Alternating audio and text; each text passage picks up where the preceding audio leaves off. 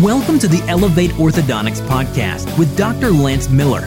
Each week, we bring you interviews with the top minds in the orthodontic profession in order to heighten your expertise, boost your motivation, and raise your skills.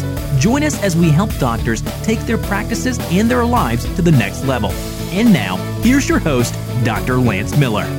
Welcome to the Elevate Orthodontics podcast. I'm Dr. Lance Miller. Thanks for tuning in to another episode. You'll forgive me for getting this out a day or two late. I'm just returning from the AAO, the American Association of Orthodontists Convention in Washington, D.C., where I had a great time. I was there with my family this weekend, and it was a really exciting weekend full of lots of activity. And we're just getting back into town and getting this podcast out to you guys. Our guest today on the show is Mr. Chuck Blakeman. We're going to be discussing his book, Making Money is Killing Your Business. And this is going to be an interview that I think you're going to learn a lot from and you're going to find really fascinating. So I'm excited to share that with you. Some of the themes from the weekend, I would say when we're talking about the AAO, the takeaways that I'm going to have is definitely first and foremost a focus on clear aligners. Invisalign was there, Align Technology. They had some updated scanners. They were talking about their Invisalign store.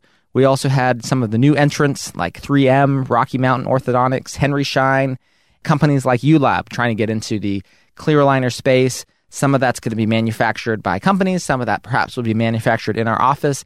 And I think that's going to continue to be an accelerating theme in 2018 and as we move into 2019. Another thing at the AAO was a focus on practice models, the way that we deliver our care and the way that we organize our businesses. Smile Doctors was there with a big presence promoting their DSO. We also had companies there like Exact Smiles talking about a mall kiosk or store, a way to get patients into our pipeline, into our offices through a more consumer facing model. There was also a focus on multi specialty pedo ortho partnerships. And I think, again, this is a trend that we're going to have to continue to monitor as we think about how we want to set ourselves up and the way that we're going to organize ourselves in practices. It was also great to be able to hear some of the speakers that were there this weekend, including many friends and former guests on the podcast, including Dr. Neil Kravitz, Dan Bills, Kyle Fagala, Leanne Panici, uh, many, many others who I'm not going to be able to get in here, but it was fantastic to sit and lecture and learn from these great leaders in our profession. And finally, as with any convention and conference, it's wonderful to meet up with friends, to go to your alumni reception, to meet face to face friends that you've made in Facebook groups and at previous meetings.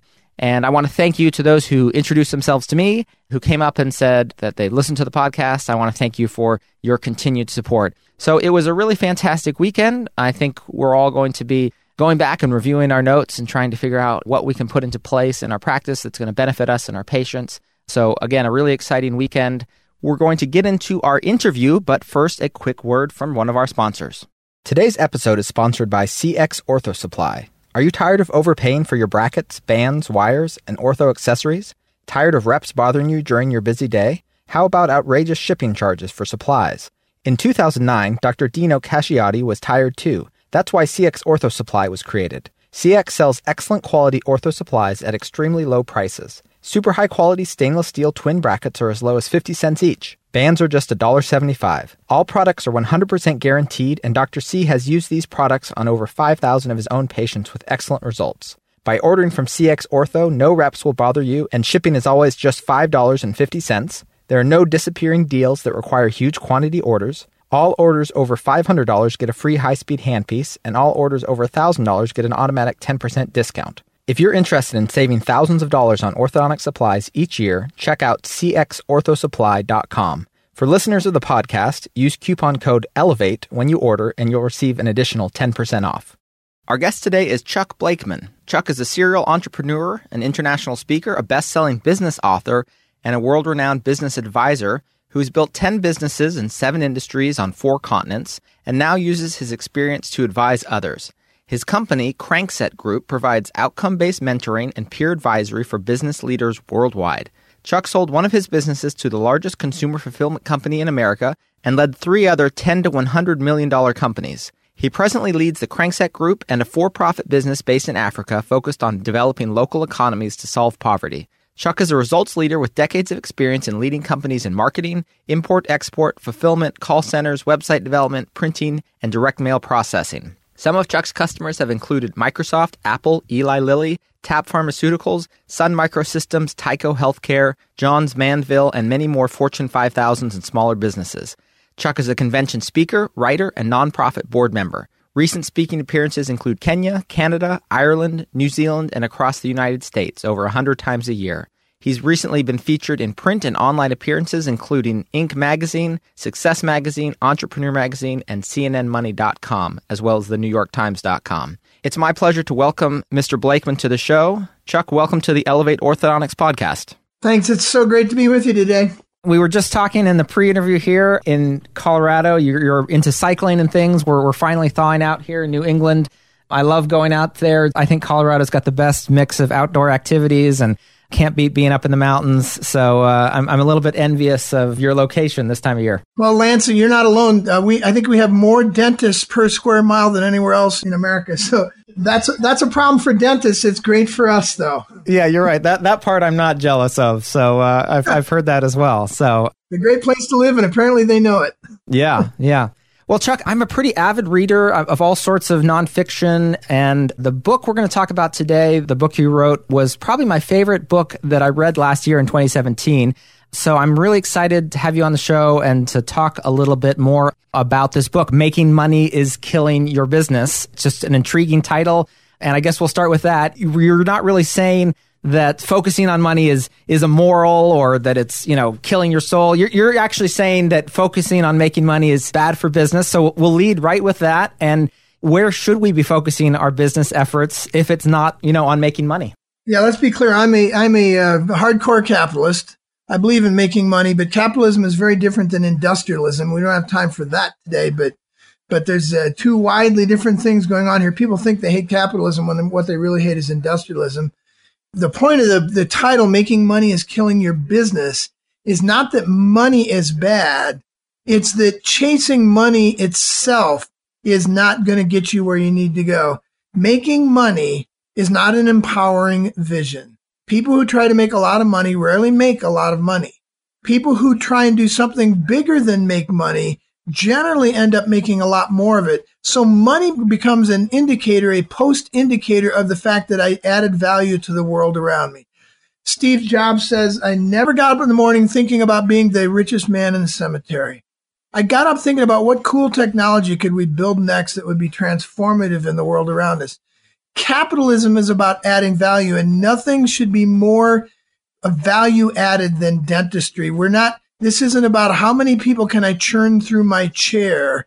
This is about what value can I add to these people's lives. And the more value I add, the indicator of that will be that you're making a bucket load of money. So I'm all for making a bucket load of money, but it should be a result of something bigger than making money.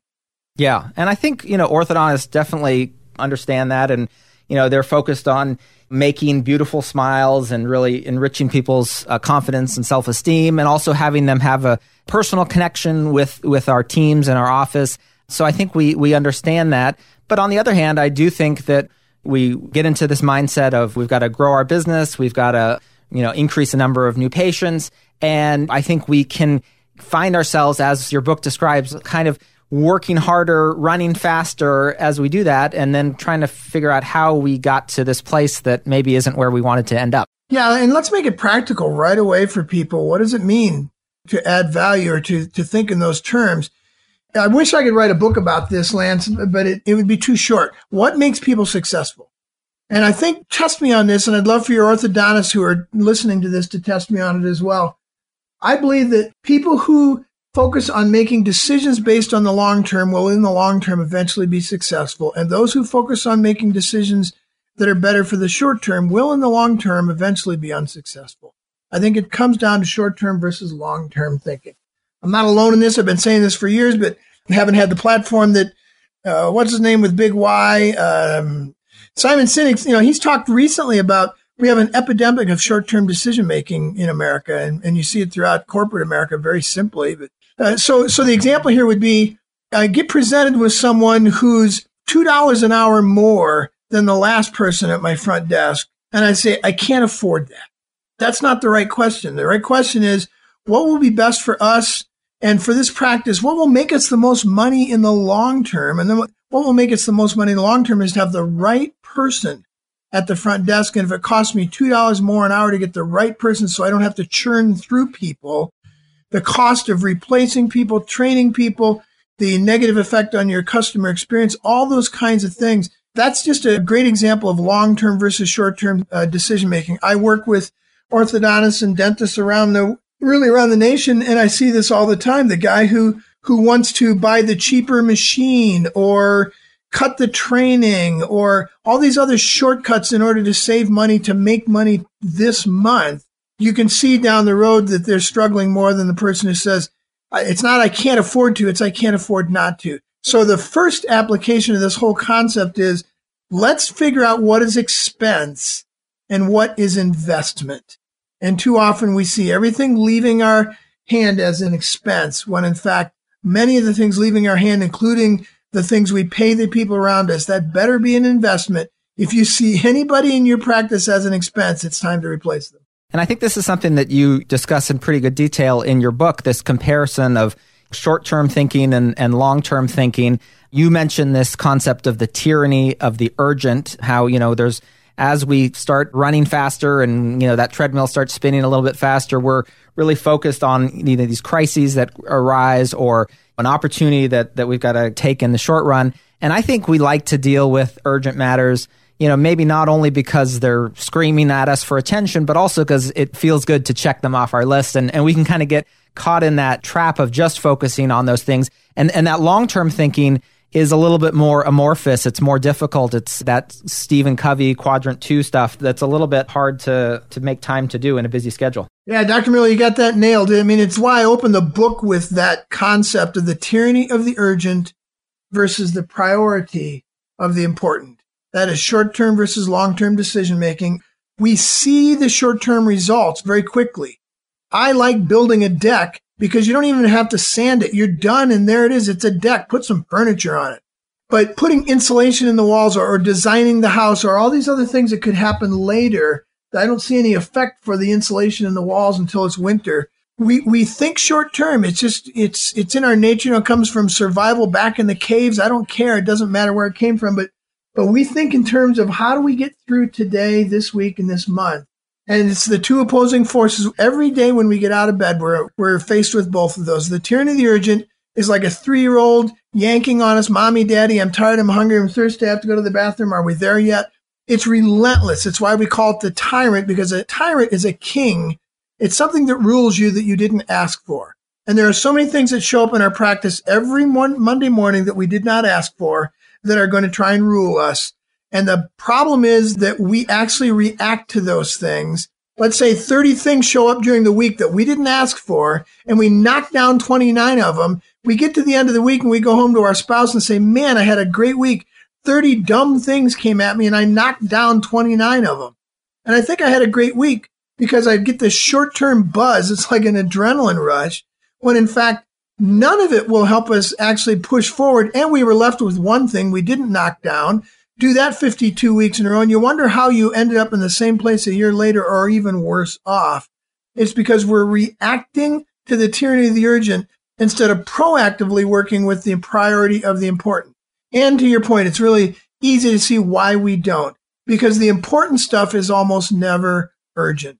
I don't need my will to be up to date because I'm still breathing. It's that mindset. Yeah. I can deal with this next month or two months from now. How do I train people? How do I put together a process that will actually serve us long run?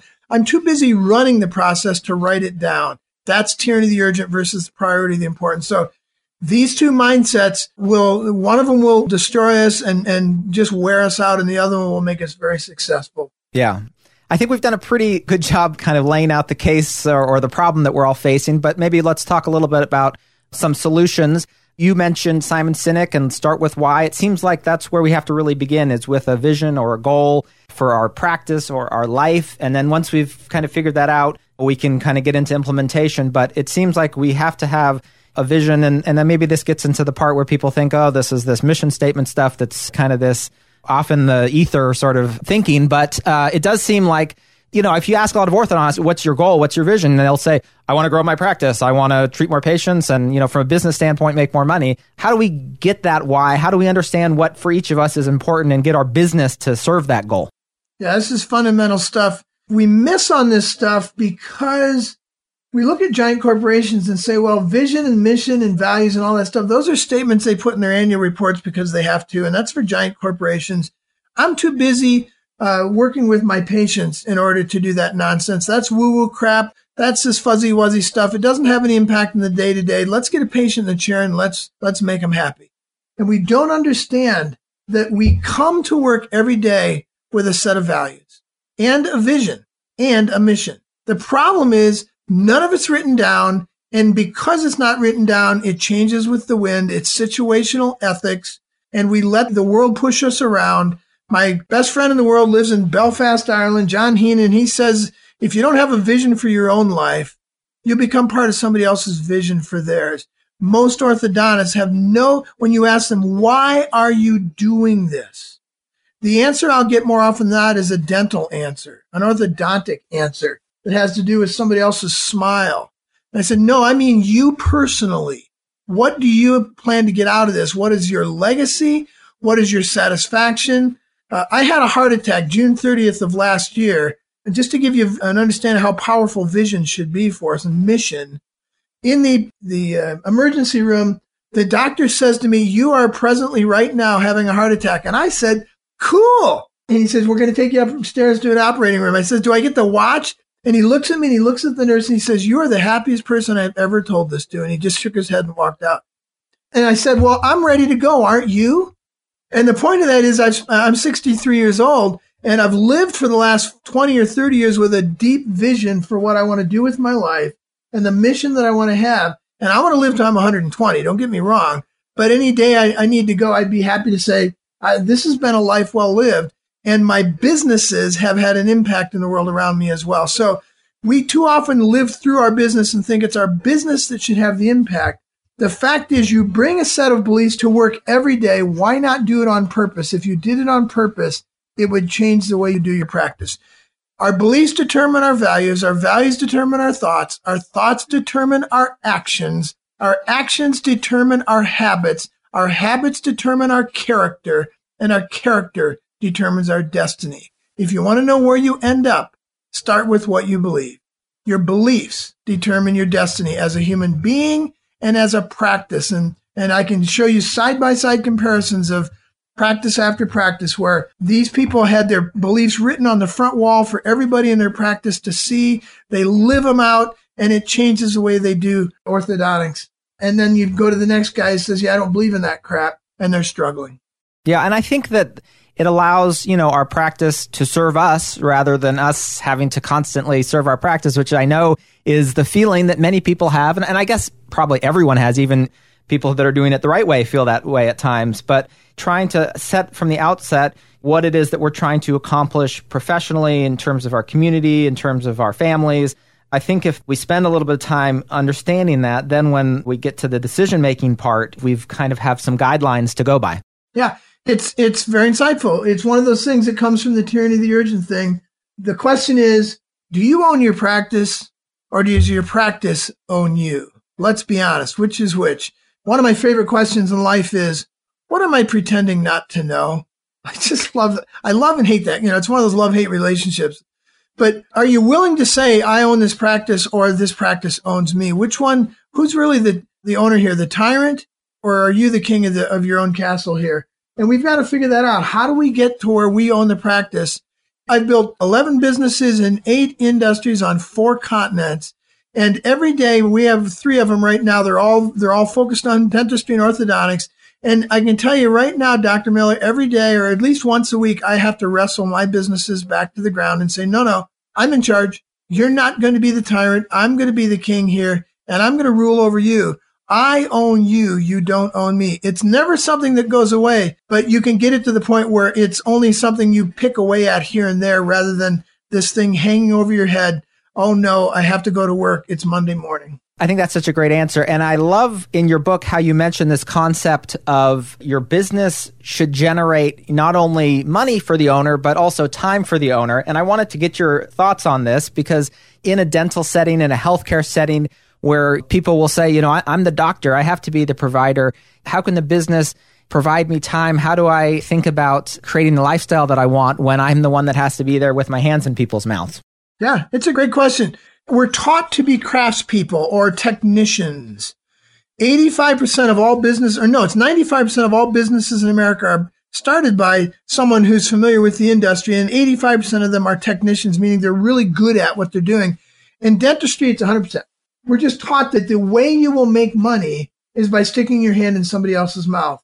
I have a friend here in Denver. I'm not sure he wants to give his whole name, but I'll give his I'll give Dr. Lee. Dr. Lee Blank has been retired for 15 years now. The day he got his letter of acceptance to dental school, he went out and mowed his lawn and stuck his finger underneath the mower when the blades were still moving and just nicked one of his fingers and realized that his whole future had just flashed before his, his hands. And he vowed that day to never allow his life to be dependent on his own hands. As a result, by the time he retired, he had 16 practices. He practiced dentistry, but he didn't have to. And I'm not advocating that you have to have 16 practices. We have one of our clients in Florida has a single practice, single location practice that has 12 million dollars running through it. We have other. Uh, I've got one here in Colorado with five people involved in it. You can figure this out. How do we get to the point where you are less and less dependent on your own hands for your living? It's a critical difference between being an income producer and a business owner. It's one of the things we lay out in the book. Most of us would say, I own a practice. And I would say, no, you own a job. It's very simple to see the difference. An income producer is someone who relies on their own hands to produce the income. And a practice owner is someone who can leave and the practice still makes money without them. So I have a lot of dentists and, and orthodontists who say to me, well, you know, I take Fridays off, so I have a I have a lot of freedom. Well, you, you don't own a practice until on Fridays that thing is making money when you're not there. We have to figure that out. yeah. I think this concept of trying to design your lifestyle and figure out how to get your business to serve that lifestyle for me, when I first kind of was introduced to this concept, it almost sounded to be like presumptuous or extravagant. And maybe I was raised on this kind of show up, work hard mentality. But, you know, I remember sitting in a presentation when I was an orthodontic resident. This was put on by a well known consultant. And she started her presentation by saying, I first want you to decide how much money you want to make and how many days you want to see patients and then work from there, which at the time I just thought sounded so ridiculous. And I think we almost have to give ourselves permission to embark on this whole process of, of lifestyle design. That's probably closer to the way I'm thinking about my practice nowadays. But at the time, it just sounded so foreign. It, well, it, we weren't taught that way. And, and I've done the history on this stuff. My second book is really tracing the history of of how we end up in these dumb work mindsets from the industrial age factory system. And that's really where a lot of this stuff comes from. In the factory system, for the first time in the history of man, free people traded time for money. When you made shoes in 1700, if you could make 10 shoes in two days and they're high quality, and the guy down the road made four pairs of shoes and it took him all week and they were low quality, guess who made more money? We were always about how do we make more money in less time. The factory system took that mindset away from us and we trade an hour for a dollar. We come out and we do orthodontics ourselves and we just assume that the way we're going to do this is to trade time for money. That's the only option we have. The reality of it is we're just going back where we came from. Let's get out of that mindset. Warren Buffett doesn't suffer from it. And we need to adopt the business owner's mindset rather than the income producer's mindset. So how do I get to where I'm no longer trading time for money? There's a simple game we, we teach practice owners to play. It's, we call it the practice owners game. And if you're willing to play this game, it's two questions. Play it every day. It will change your life. Changed mine. The first five or six businesses I, I did, I was a hostage to those businesses. They were the tyrant and I was ruled. And I finally got to where I could play this game. The objective of the game is this, making more money in less time just the opposite of what we've been taught. You only have 168 hours. The only way for you to make more money is figure out how to make it without going beyond those 168. Well, let's do even more than that. Let's figure out how to, to make more money with even less than the 168 hours. Here's two questions that all of us should be asking ourselves. Whatever a practice owner is doing, or even a dentist, we teach everybody in our business this, by the way, whether they own anything or not. But let's just start with the practice owner. Whatever you're doing every day, driving to work, working on a profile, working on a protocol, uh, ordering a, a copier, training somebody, whatever it is you're doing, ask yourself question number one. Is this what I'm doing right now the highest and best use of my time?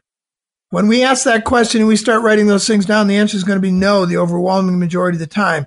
Move on to question number two. If not, then how do I do this for the last time? And I know that sounds like a fuzzy question, but I guarantee you, if you are committed to getting the answer, it will lead you to things like writing your processes down, training other people, buying a second practice, or getting more hygienists, or putting in a third operatory or a ninth operatory, or whatever it is. It will put you in a position where you will be figuring out how do I make more money in less time.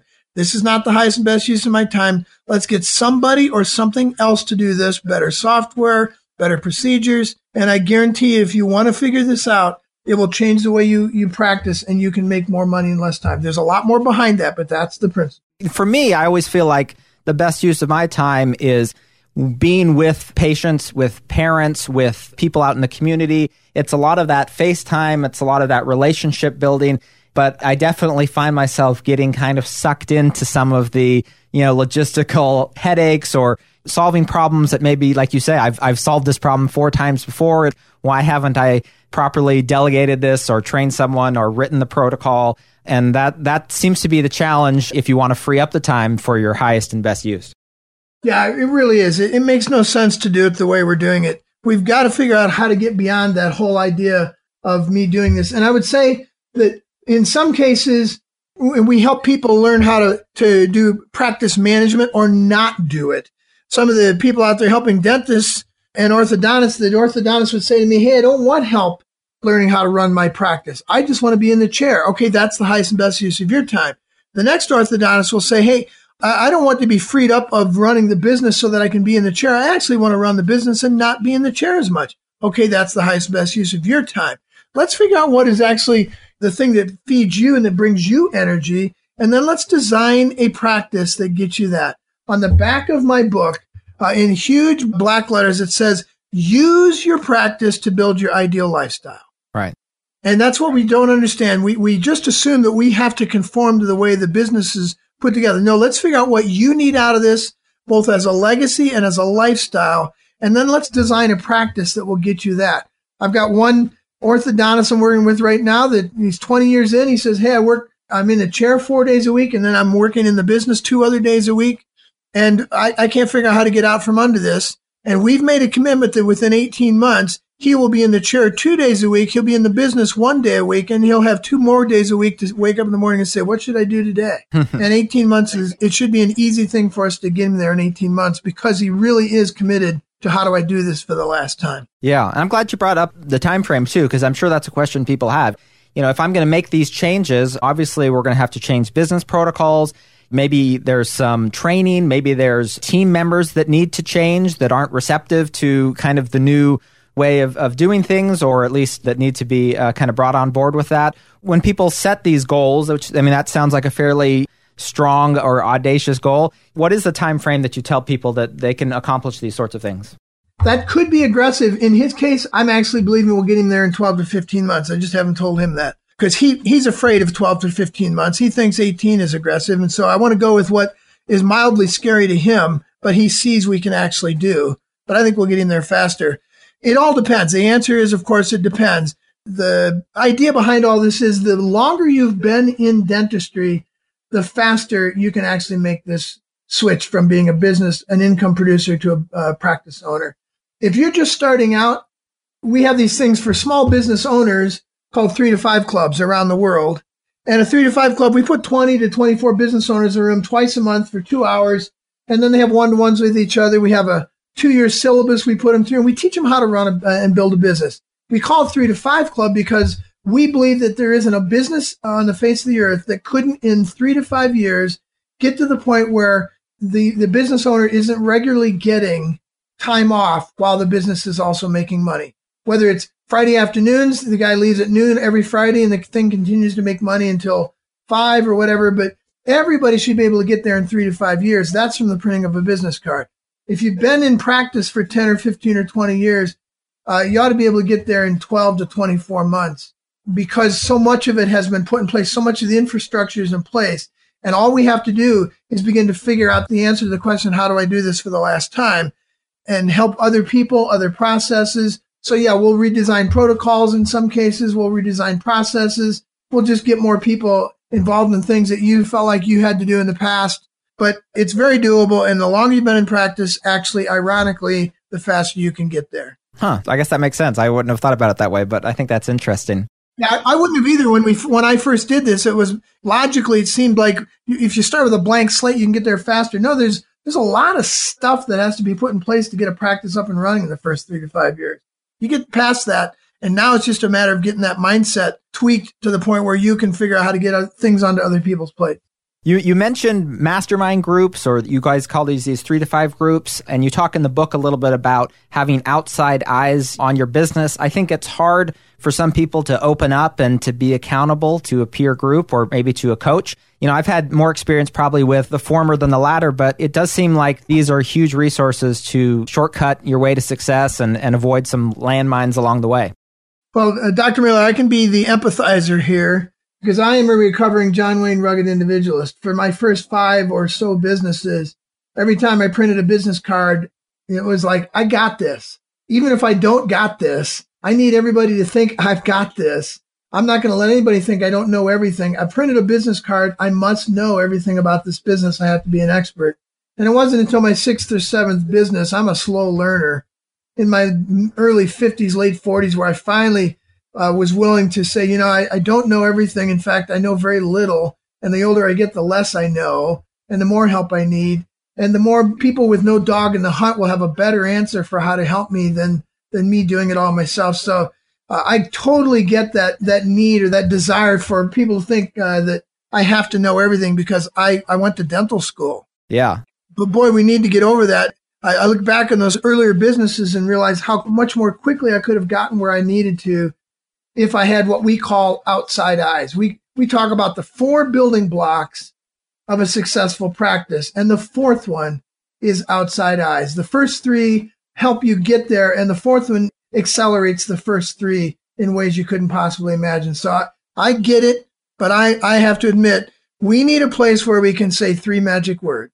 I don't know. You can't say that with the people who work with you because they'll put their resumes out. You can't say that with your patients. They'll go somewhere else. You can't say that with your vendors. They'll change your terms. You can't even say it to your spouse because now there's two of you waking up in cold sweats at night. I, I thought, I thought she or he knew, you know, what, what they were doing. They don't know what they're doing. Where do you go to say, I don't know? A mastermind group is a tremendous place to be able to say that. And if you're afraid to do it in your own hometown, we're putting together mastermind groups and, and you guys have these as well, but for orthodontists and others where they can talk to people in other cities where they can they can be honest with somebody else in another city and say, "Hey, I don't have this figured out." The reality of it is, we shouldn't be embarrassed because you had 200 plus hours of clinical and maybe two or three hours of business when you went to dental school. Uh, you shouldn't know how to do this. You weren't taught. Yeah, and I think you hit the nail on the head. There's this doctor mentality where people feel like they need to be the authority, they need to be the expert, they don't want to look like they're being caught flat footed. Yep. But I feel like, and, and for the listeners, you know, if you can find a person or a group where you can open up and share. We have some of these online groups and a lot of people are sharing best practices. They're sharing their tips and their successes and here's something that's working for us. And that's wonderful. It's great to glean those kind of nuggets or those pearls. But I think also what is useful is to be able to have a setting, like you mentioned, where you can say, this is what I'm struggling with, or, you know, look at this and be honest with me about what you see. And if you can get someone who, who can give you some honest feedback, that's going to be tremendously valuable. And for me, I've uh, really worked hard to develop relationships with people and put myself in, in these sorts of groups that allow for that. And that's where the real learning and growth come in. And if, if that's too exposed to, begin with, totally get it. That's another reason to, to get a, a mentor or a business advisor who that one person can come in and look around and, and be your confidant and say, Hey, here's things I see that could really push you forward. And here's some strengths you have. Let's continue to build on those. And so, yeah, having outside eyes, I was a 20 handicap golfer for like 30 years. And I decided I want to be a really good golfer. I spent two years hacking around on driving ranges as much as I could. And I got it down to like a 12. And then I got a coach. And in two years, the coach took me from a 12 to a two. Wow. I was stuck at 12 and I'd never gotten past 12 on my own. Couldn't do it. But you get outside eyes and it greatly accelerates where you want to go. So yeah, you, we think of all that time we've wasted doing it ourselves when we could have gotten somebody else involved in this. You mentioned uh, outside eyes being the kind of the fourth principle or foundation. What? Yeah. Maybe we have a little bit of time here. Maybe we can hit these other three and, and kind of wrap up with that. Yeah, very quickly. We've hit some of them uh, naturally because they are building blocks. The first one, the first building block of a great practice is what we call the big why, the lifetime goals. What are the things that are bigger than your practice that you want out of life that your practice is helping you get done or get to? your family, your personal achievements, your legacy, your community, your desire to do things overseas or whatever it is, what's your big why? You know, we talked about, I wrote the book in 2008 and then Simon Sinek came out with 2012 with big why stuff. I mean, this is a huge human need. We have to start with why and figure out why we're in it. So that's the first thing is what am I doing this for personally? The second building block is a plan not a business plan. I'm not a fan of traditional business plans. They're voodoo, they're fortune telling. You write the thing and you put it on your shelf with your shelf help books to help your shelf look good. That's what a business plan is good for. The world changes too fast. We believe in strategic plans. And for years, I used a two page strategic plan of my own. And we teach uh, our practice owners to do the same thing and the practices to to run their businesses on a two page strategic plan that's rolling, dynamic. They can change it every month and they figure out how to use that to get both to their ideal lifestyle, to their lifetime goals, as well as to get to the end of the year so that their practice is different. And then the third building block is what we call freedom mapping. Mapping your way to freedom as a practice owner and then mapping every single person in your practice, mapping their way to freedom to their highest and best use of their time. What if everybody in your practice was actually doing the stuff that was the highest and best use of their time to the best of their ability. You know, nobody's talking about nirvana here, but too often we plug people into jobs. They put up a third of it and they hate a third of it, and that person quits and it's a different third, a third, and a third. Let's figure out how to rearrange work so that everybody's doing the best stuff that they're really good at. Freedom mapping is where the rubber meets the road, where you get this stuff out of your head, through your heart, out your hands, onto a piece of paper so that you can hire other people and put other processes in place that will actually make this stuff happen. And then the fourth one, outside eyes, accelerates the first three. So we need a big why, we need a plan, and we need a, a map for getting there.